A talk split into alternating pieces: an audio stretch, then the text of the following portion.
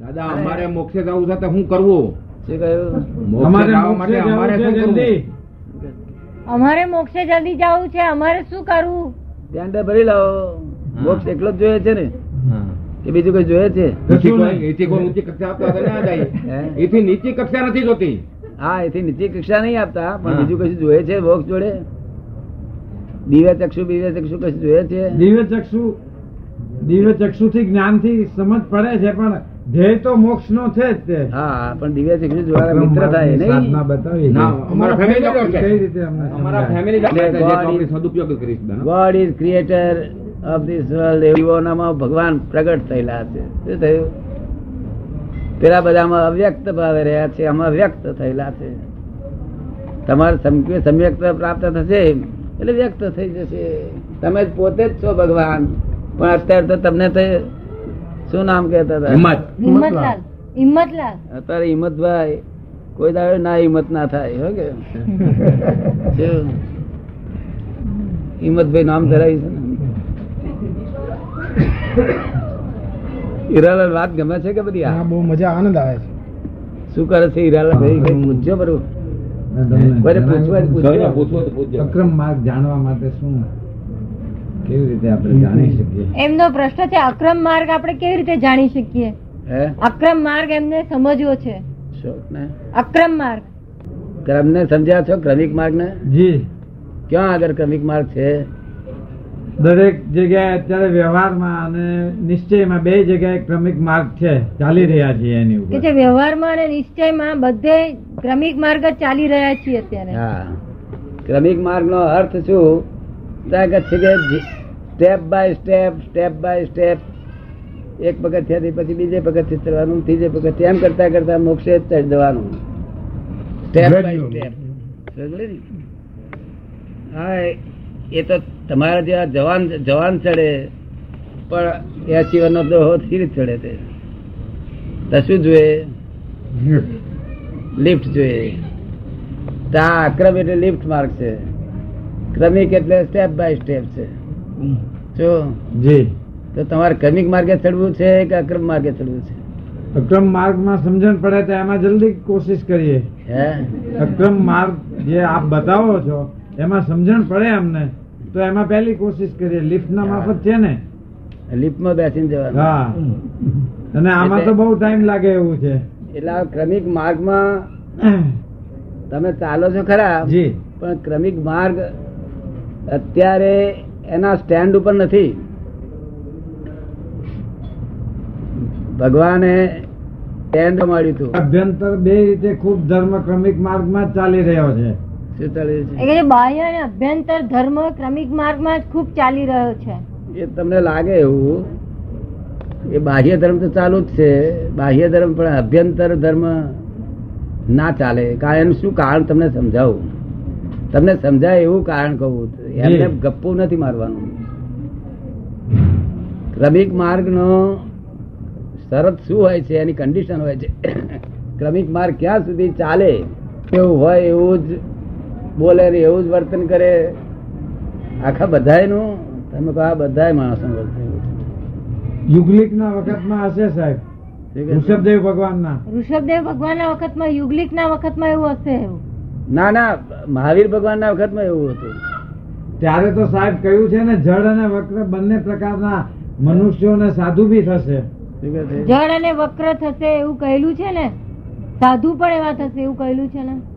ના એ તો મહાવીરના શિષ્યો એવા થશે પણ મહાવીર ભગવાન હતા ને ત્યારે જે મનુષ્યો હતા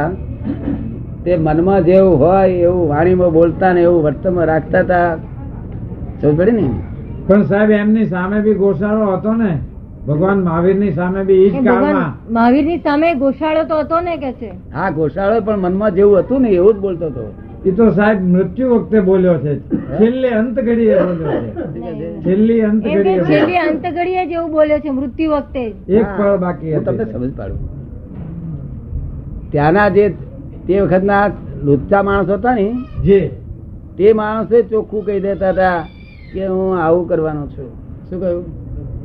એમને મન જ એવું હતું એની વાણી એવી હતી કે મન પ્રમાણે જ બોલે એવી વાણી હતી શું હતું લુચ્ચા માણસ ચોર હોય બદમાશ હોય તે પણ કઈ બતાવે ખૂન કરવાનો હોય તો કઈ બતાવે મનમાં જેવું હોય ને કે મને ખૂન કરવાની ઈચ્છા હું ખૂન કરીશ કે છે એવું બોલે ચોખ્ખે ચોખ્ખી વાત હતી ખોટા માણસોને ખોટું પણ મન વચન કાય એક આપતો ખોટું પણ સમજ પડી ને અને સારું મન વચન કાય એક આત્મા હતું અત્યારે તો સારું ને ખોટું બે મન વચન કાય એક આત્મા તૂટી ગયું છે તૂટી ગયું છે એવું તમને લાગે છે જરૂર ત્યાં સુધી આ આનો બેઝમેન્ટ ફ્રેક્ચર થઈ ગયું છે એવું આચાર્ય મહારાજાને કહું છું પણ હવે હંધો થશે ધીમે ધીમે ધીમે રિપેર થશે થશે પચીસો વર્ષ થઈ ગયા ને હા પૂરા થઈ ગયા એટલે હવે ધીમે ધીમે રિપેર થશે અત્યારે કઈ રિપેર થયું સંજોગ નથી નથી ખબર પડી ને ત્યાં સુધી આ ક્રમિક માર્ગ હેલ્પ અક્રમ માર્ગ હેલ્પ કરશે શું કરશે અક્રમ માર્ગ હેલ્પ આ કરશે બસો પાંચસો જ્યાં સુધી આ રિપેર ના થઈ રહે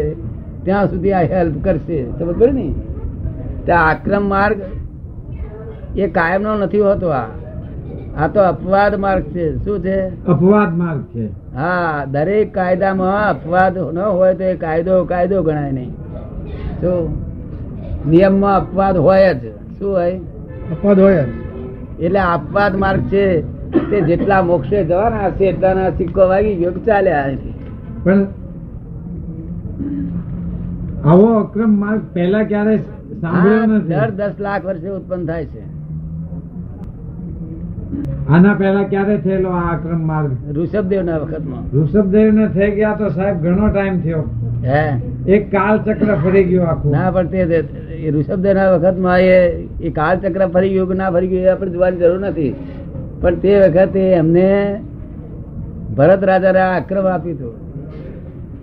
કે રાણીઓ હોય સંસારમાં હોય લડીઓ લડાતી હોય તોય પણ મોક્ષ થાય એ અક્રમ હતું શું હતું અક- અને બીજા એમના ન- નવ્વાણું છોકરાને મોડી નાખ્યા તો સમજોડી ને એ તે દાડે એ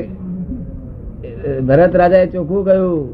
કે સાહેબ મારે આ સંસાર મને ગમતો નથી આ તેરસે રાણીઓનો રાણીવાસ મને ગમતો વિલાસ મને ગમતા નથી આ લડીઓ લડવાનું મને ગમતું નથી મારે ચક્રવર્તી રાજ જોઈતું નથી ભગવાનને કહે છે આ તમને હું આપ્યું તાર ભગવાને ના કહ્યું કે- તાર કહે છે કેમ તાર કે મારે મોક્ષે આ ભાવમાં જ જવું છે આ બધા જવાના હું શું કાઢું તાર કે તમને મોક્ષે આ ભાવમાં જવાય એવું જ્ઞાન આપીશું લડીઓ લડતો લડીઓ લડો તોય તમને દોષ ના દે એવું જ્ઞાન આપીશું શું કહે છે બેન સમ- એ પછી એમને દાદા ભગવાન એમ પૂછો કે ભરત ચક્રવર્તી પછી કોને અક્રમ માર્ગ ભરત ચક્રવર્તી પછી અક્રમ માર્ગ કોને મળ્યો હે ભરત ચક્રવર્તી પછી કોને મળ્યો કોઈને નહીં કોઈને નહીં. એ પછી ગયા અવતારમાં બધા આ ગયા. એ છે બધા ચક્કરોમાં ફરે ને તેમાં દર દસ લાખ વર્ષે ઉત્પન્ન થાય એ. સમજ પડી ને હમણે એક ભાઈ આપણે અહીંથી ગયા હતા કોઈ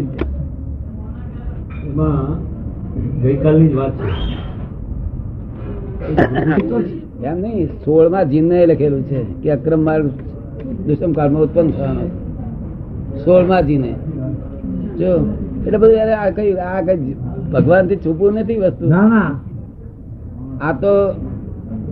આ તો જાણે અક્રમ માર્ગનો પુરાવાની જ જરૂર નથી કારણ કે અક્રમ માર્ગ આ કે- રોકડ છે this is the cash bank of divine solution શું છે cash bank of divine solution આ પછી કેશ બેંક હોય એમાં ક્યાં પુરાવો માંગવાનો રહ્યો કે તમારું સોનું સાચું છે ખોટું છે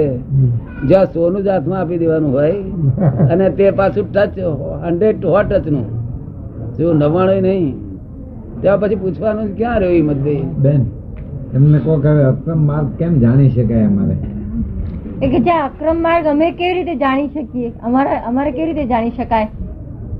તમને હાથમાં સોનું આવે એટલે ના સમજી જાઓ સમજી જાય તમને ચિંતા ના થાય હૃદય ના થાય તમને આર્થિક અનુભવ ધ્યાન ના થાય એટલે ના સમજી જાઓ કે આ કઈક અનુભવ થાય મોક્ષ નો અનુભવ થાય બધો અનુભવ થાય પછી તમને ના સમજાય સમજાય અને તેના માટે બાર વાર બેહી રહેવાનું નથી કેતો હું